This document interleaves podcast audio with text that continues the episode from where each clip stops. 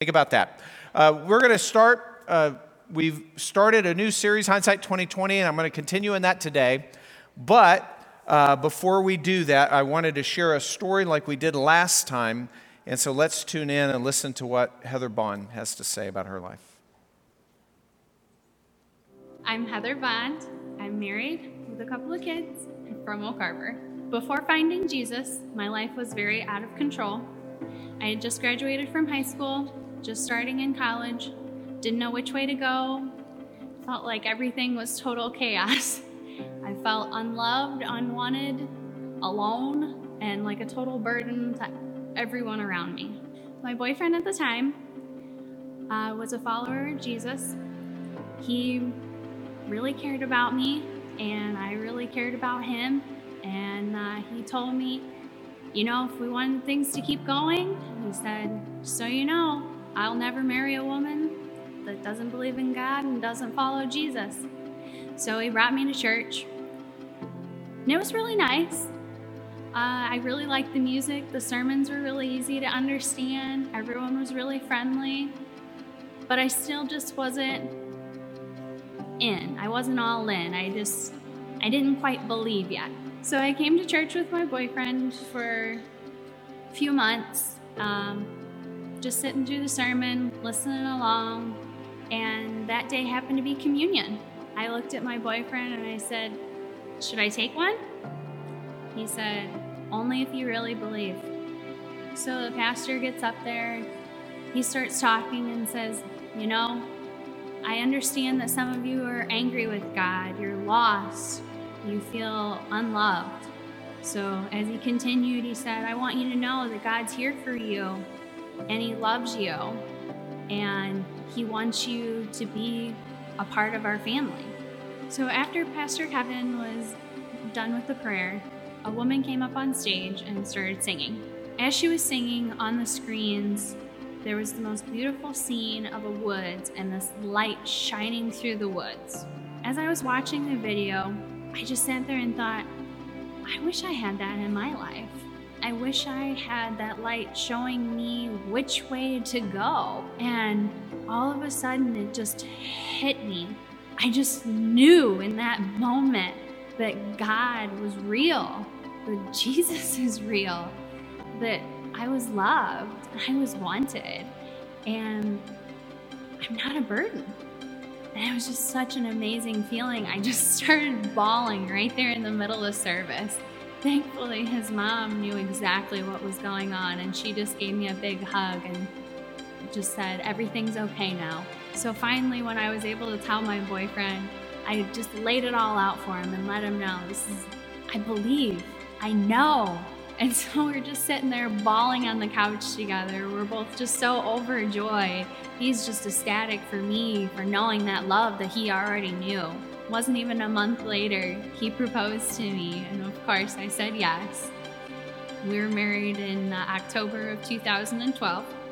After finding Jesus, I know there's no way for me to do anything for God or to earn my place in heaven, but I did choose to be baptized just to show that I'm all in. I love God and I know He loves me and the only way that I could ever get to heaven is through Jesus Christ. I now know that God loves me, I'm wanted by God, and that's all I could ever ask for.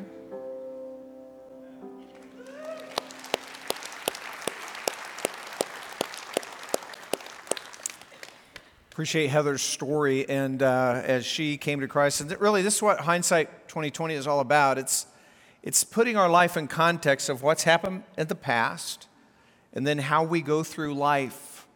And what we're looking for is that there's a point in time where our life has been forever changed. And, and as a, if you're a believer, you should be able to look back and see when that point of time happened in your life. Because Christianity is different than other religions. Um, for example, in, in the first century when Christianity started blowing up around the world and spreading. That all happened through conversion. And I'm going to get back to that word in a minute, but that's not the way other religions spread typically. For example, in the fifth century, when Islam came into the front, it mainly spread through force and warfare and coercion, where lands were conquered and people were told that this is the way it is now. Or in the East, with the Eastern religions of uh, Hinduism, for example, that mainly grew through birth rate. But Christianity didn't start that way, didn't grow through warfare or birth rate. Christianity grew through conversion. And, and when I even say that, in our culture today, some people, they have an aversion to that word, conversion. They, they don't like that. It has a hard edge to it. It sounds like something wrong is happening there. But that's really the story of the church, that people were converted, that they believed one way and they realized that that was wrong and they believed a different way.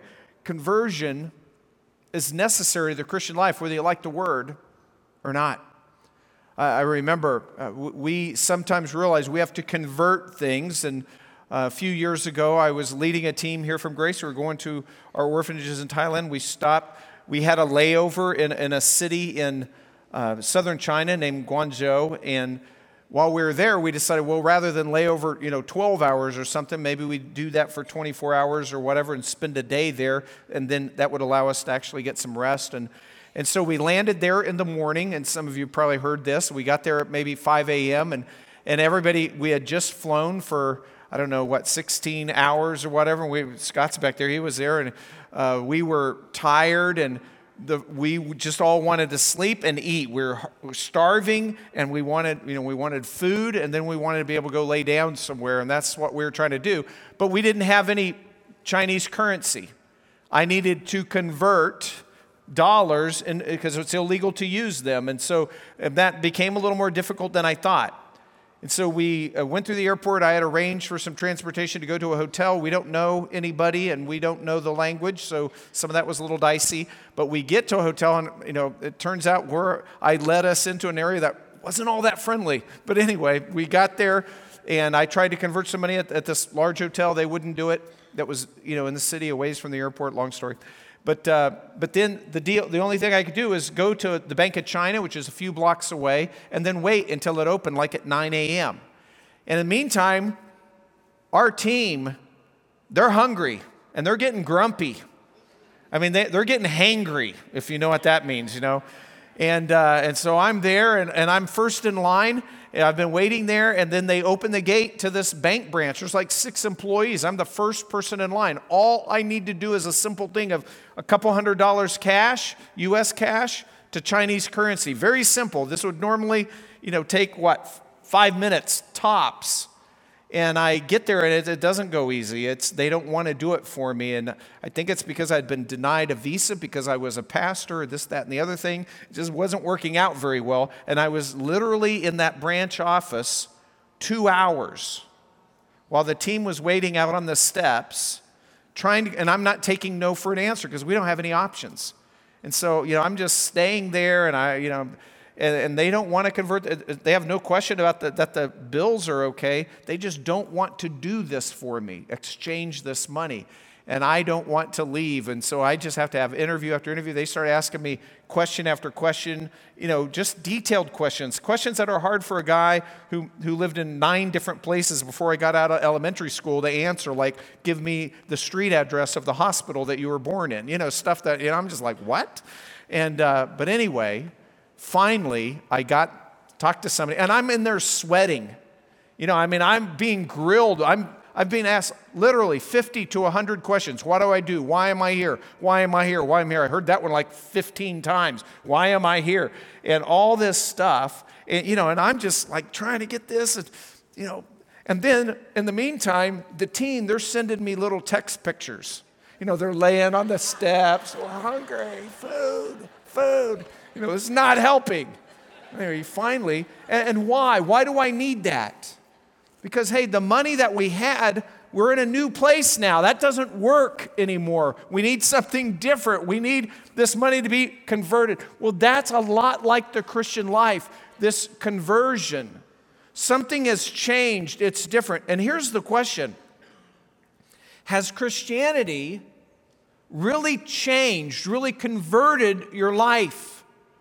Because for a lot of people who call themselves Christians, it really hasn't. It honestly really has not changed the trajectory of their life. They're just still living their life. They've just sprinkled in a little belief. Well, that's what I want to talk about today. And what, where I want to talk about it is from a passage in Scripture that really records maybe one of the most famous conversions of all history. And it happens in Acts chapter 9. We're going to start in verse 1, and it's the conversion of Paul. And so before we read that, I, I just want to, uh, to introduce you a little bit. Acts is written by Luke. Luke is the guy that wrote the book of Luke, and he also wrote another letter, Acts.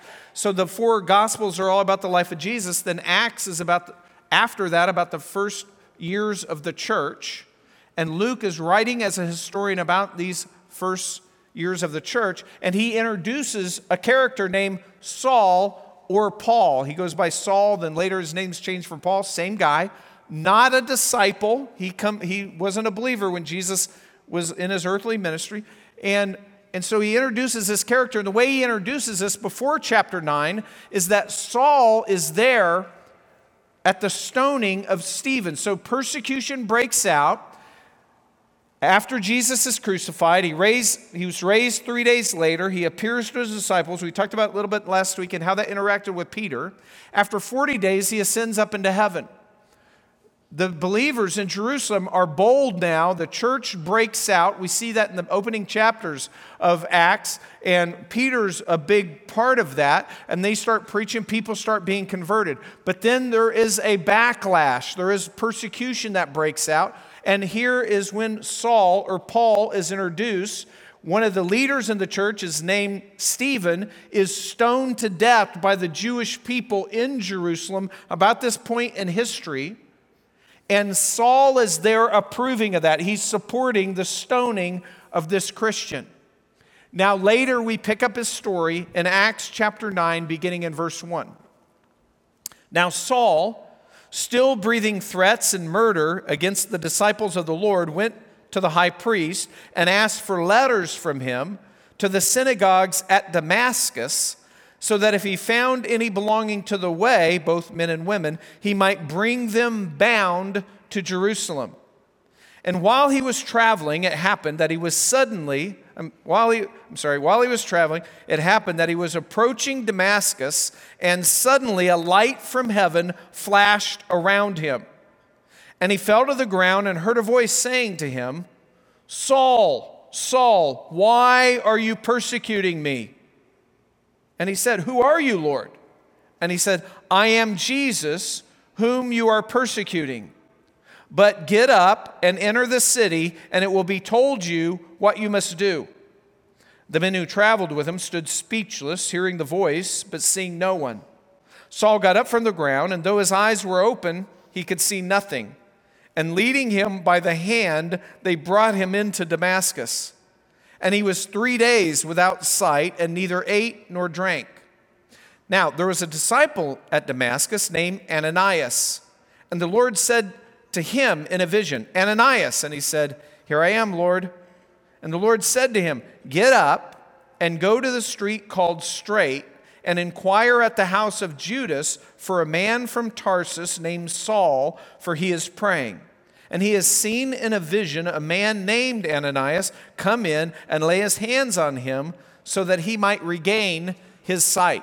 So here is the story of the conversion of Paul. So Paul he, on his own initiative, being opposed to Christians, goes to the high priest, gets letters that allow him to travel to Damascus, which is north in Syria today, goes to Damascus, Syria, so that he can go into the synagogues there and start arresting people, Jewish people who believed in Christ as Lord.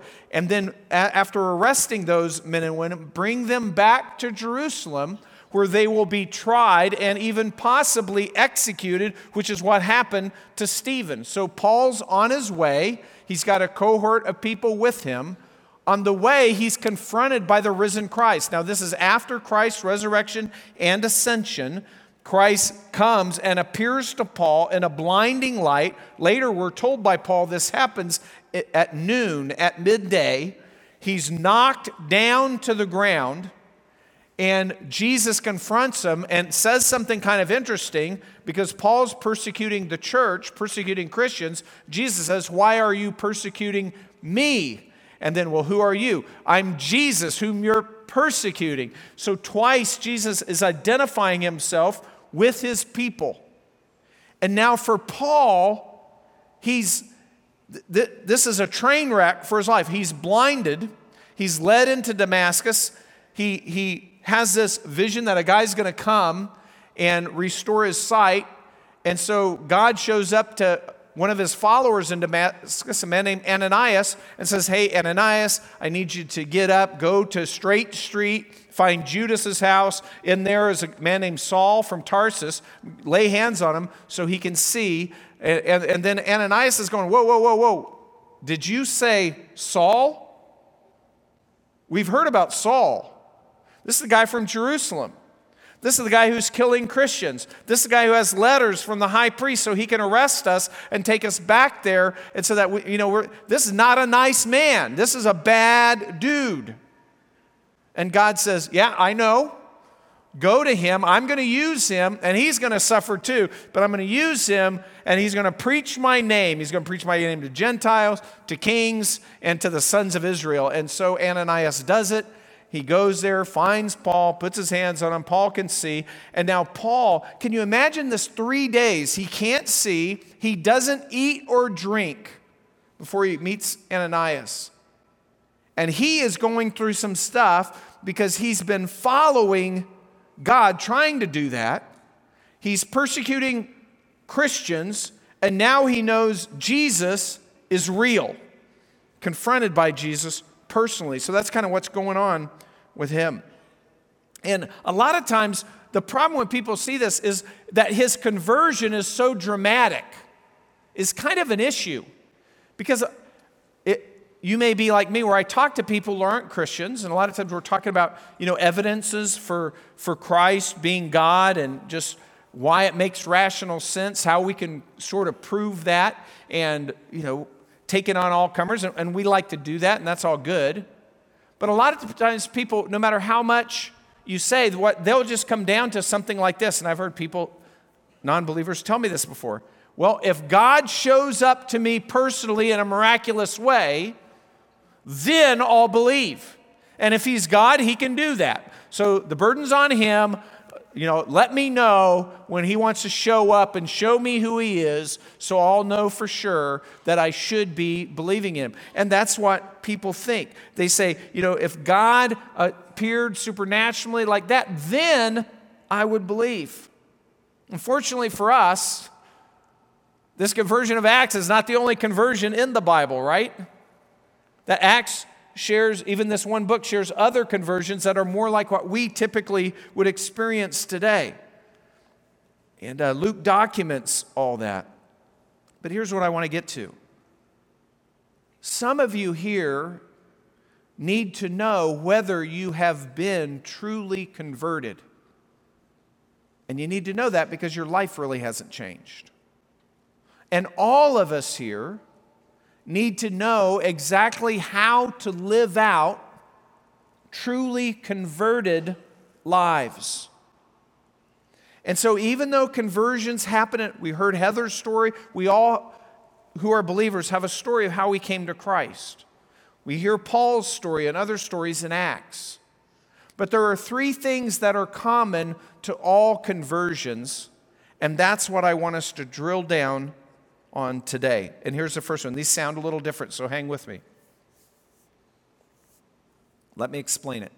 First, to be converted, we need to abandon the God that we project out of our own heart so that we can follow Jesus. We need to abandon the God that we project out of our own heart and follow the real God, Jesus. And here's how this applies to Paul Paul had his views on God. Paul was a student of the Old Testament. He believed in the God of the Old Testament. Every day, as a good Jew, he would recite the Shema, which was, Hear, O Israel, the Lord God, our God, the Lord is one. You shall love the Lord your God with all your heart, with all your soul, with all your might. He understood the God of the Old Testament, but Paul was trying to serve the God of the Old Testament, but he had, ignored some things in the Old Testament that are hard to understand about God.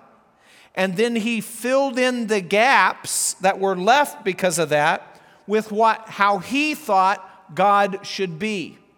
So, Paul, for example, believed in a God who could never be human, a God that could never be three because God is one. He, and, and when he did that, he started believing in a God that was partially a projection of his own heart. Paul believed in the God that he wanted to believe in. And he was certain that God that he wanted to believe in could never be a human being. But then suddenly, Paul is confronted with the resurrected Jesus who revealed himself to him and knocked Paul down. And then everything changed. This is so key for us to kind of get what I'm trying to bring out here. So key for us. Because today, anytime you talk to people about God, it seems like most of the time anyway, they say things like this as you describe God in the New Testament and the Old Testament, same God, then they'll say things like this Well, I don't believe in a God who could destroy the world with a flood. I don't believe in a God who could send somebody to hell. The God I believe in is a God who accepts people who are sincere and, and who do right. And, and so people have this, you know, here, I don't believe in this God, the God I believe in. Why do you believe that? Why do they believe that? Because people want to believe in a God that's like them. People want to believe in a God that's like how they want God to be. And they do that because it might solve some personal, intellectual, or emotional conflicts they have with what the Bible says about God. But that God will never convert you, that God you project. That God will never change you at your deepest level. Why? Because you've made that God in your own image. The human heart is an idol factory. We want to make God the way we want God to be. And when you talk to people like that, it's kind of amazing because if you do that, you're going to find out that that God, he agrees with you a lot. As a matter of fact, that God thinks a lot like you think. That God, and as a matter of fact, and you can talk to people about God, and guess what? You know more about that God than anybody because you made him up. You're the only one that knows him because he's not real. We deal with this all the time. And that God may make you feel comfortable, but that God will never convert you. Because for God to convert you, you need a real God who will not agree with you on everything, a real God who will tell you things you don't want to hear. The resurrected Jesus confronted Paul about who God really is. And God's infinite.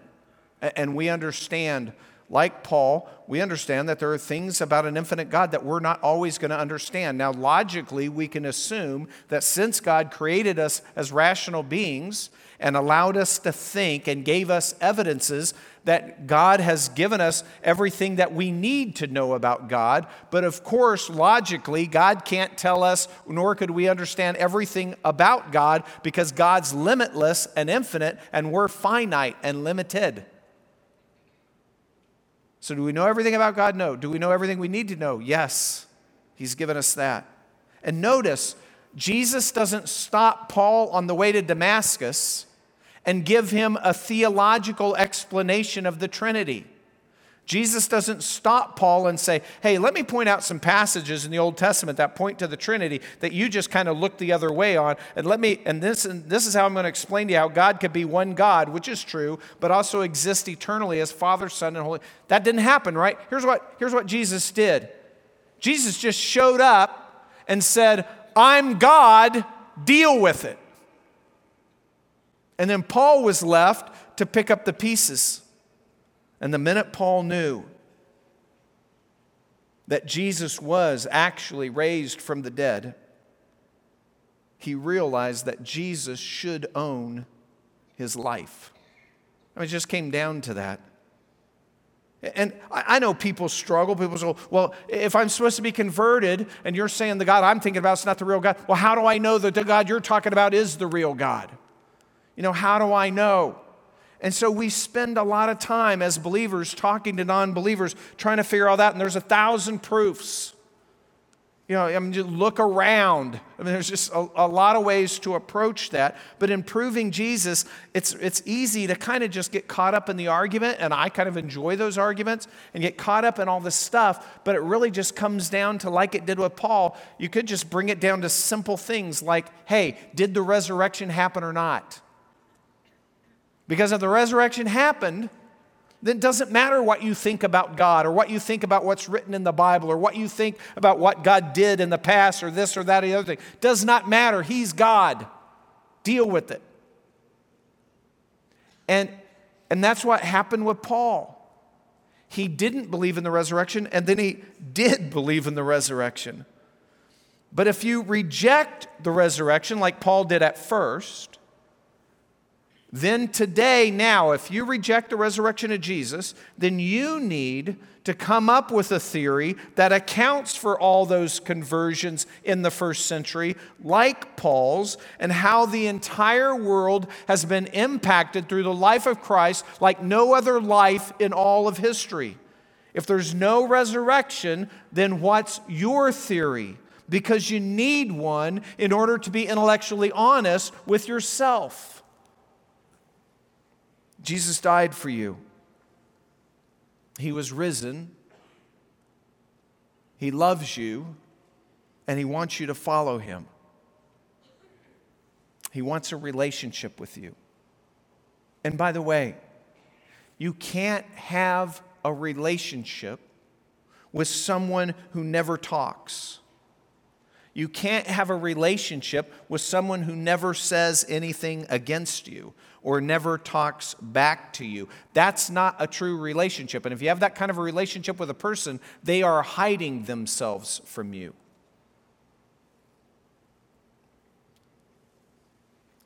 So the first step is that we abandon the God that we project from our own heart to follow the real Jesus.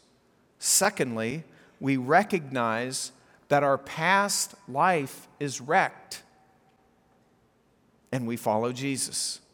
This is what happened to Paul. He realizes that everything he's done is based on a lie. It, Jesus changes our thinking about everything. He realizes that his attacks on the church were a lie. His old life is wrecked. He can't honestly believe that anymore. The story of his life is forever changed. The deepest, and here's the deal the deepest need of your heart is a God who's not the product of your heart. He has to come from outside of you. And people say, well, how do I get a God like that? The only God that can overcome your heart is a God who doesn't come from your heart. And we see this change in Paul. He was an angry, violent, abusive zealot. And, and there are people like that today. They're not nice people to be around. They're deeply unhappy. They're restless. That's Paul at the beginning, but here's the change, Paul. Look at what Paul writes later in his life after being converted by Christ. Philippians 2 3 says, Do nothing from selfishness or empty conceit, but with humility of mind, regard one another as more important than yourselves. Do not merely look out for your own personal interests, but also for the interests of others.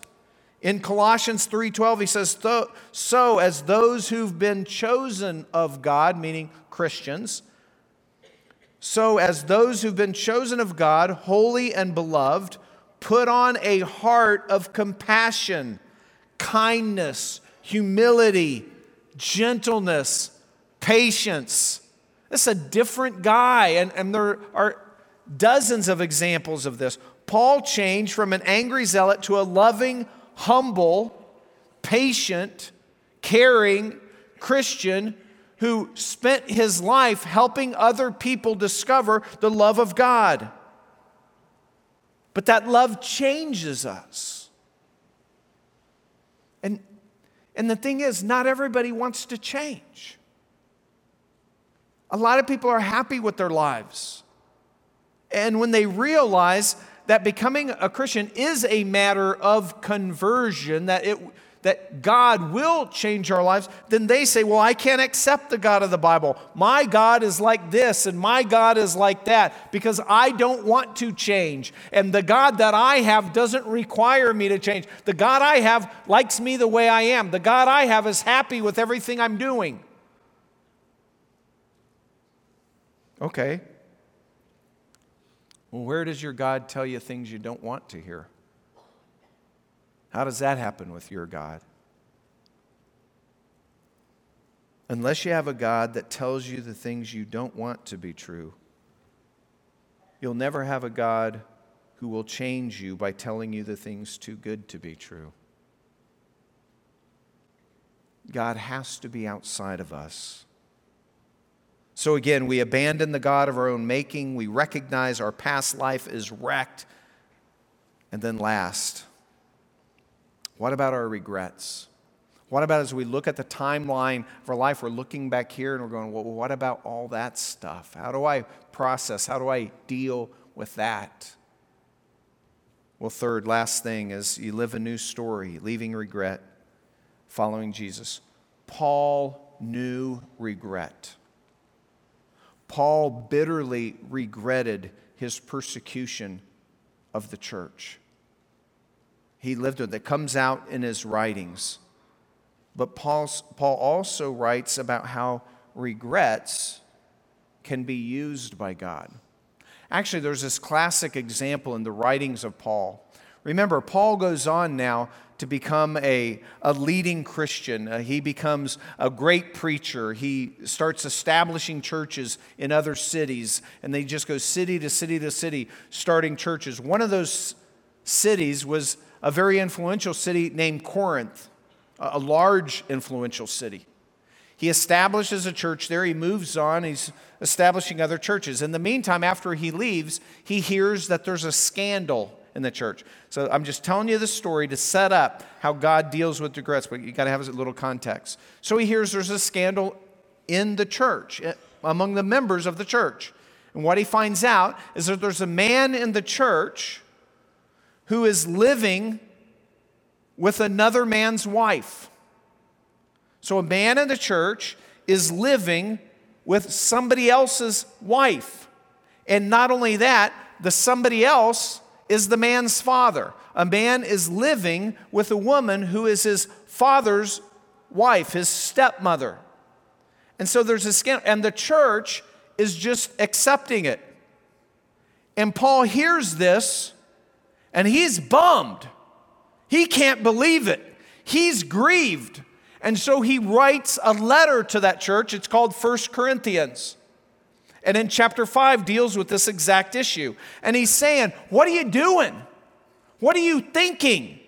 You cannot let this kind of open sin just be accepted in the church. It will ruin the people. It will mess up your church. It will keep you from doing your mission. You cannot allow this to happen. And he drops the bomb on them. He says, This guy needs to be put out of the church. And it's kind of harsh and he sends the letter, and then later he's kind of questioning himself because he know he came down pretty hard, but he knew it had to be done.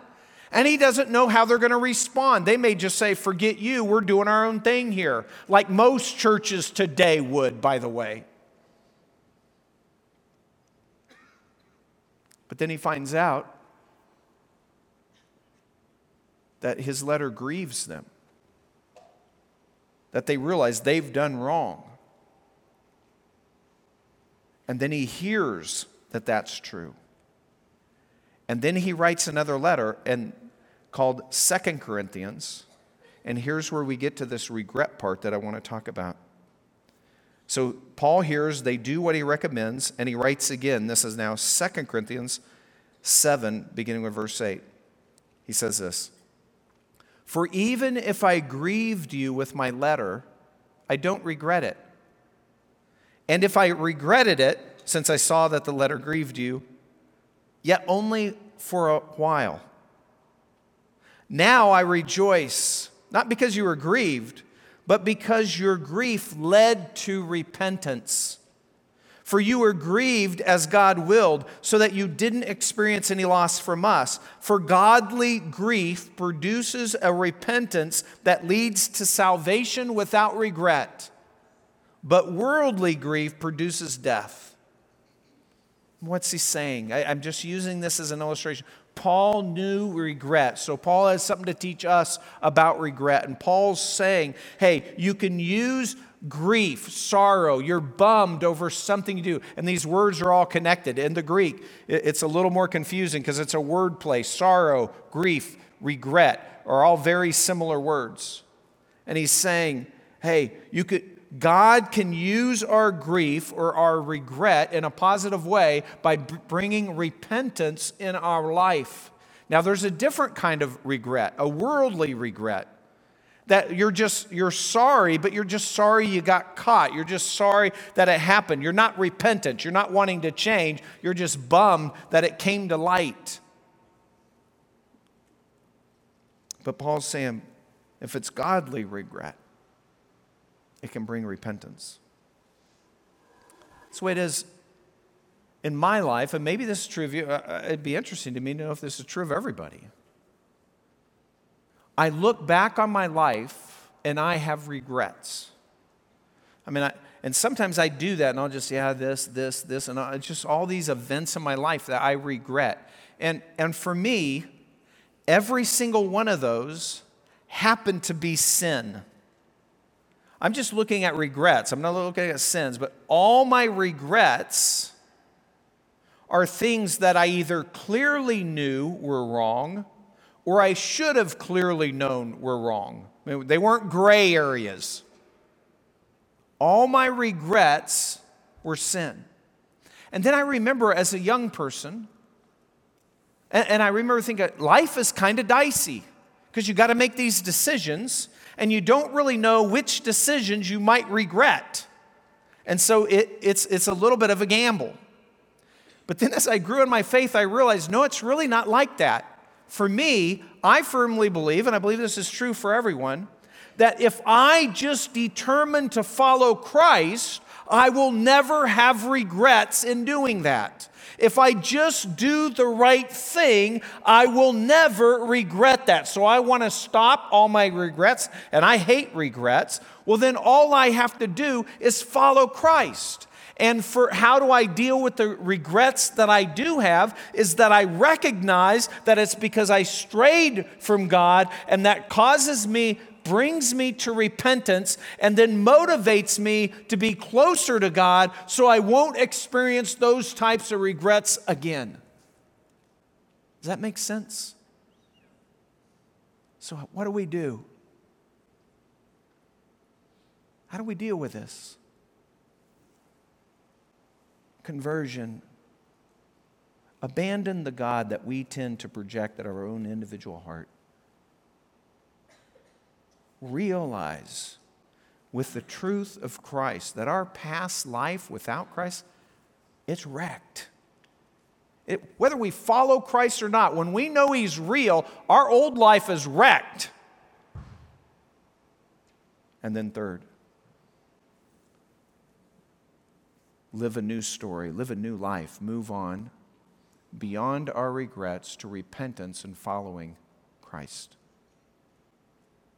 That's what God wants for all of us. That's what Paul processed in his own life. That's what true Christianity involves when we talk about this word, conversion. And so the, the takeaway is can you look back on your life with hindsight and back to a point where you've given your life to Christ?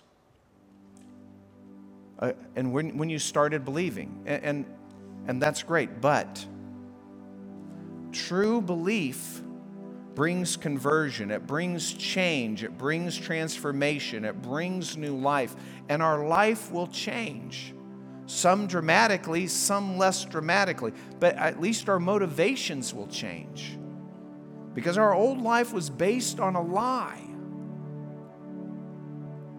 And we have a new life, and a new story, and a new song as we follow Christ. I'd like you to stand and close in prayer. We have, we're not going to close in prayer. We actually, I'm going to pray and we have a, a closing song. Let's pray together. Father God, Lord, help us as believers to see you for who you really are because we confess to you our hearts are idol factories and we tend to mold and shape you in our image, which is always wrong. Lord, bring us back to your word. Bring us back to your truth. Bring us back to repentance to follow you, to be converted by what you say, what you speak into our lives. And Father, for those here who are, who are maybe not even sure that along with their belief in you came change came conversion, came transformation. Lord, that you would draw them to yourselves, help them to see, Lord, that you would make that happen in their heart, that you would settle that in their life. And God, we thank you for the joy that even our regrets can bring now as we have repentant hearts, focused on you, willing to follow, living out a new life a new story, a new song. In Christ's name, amen.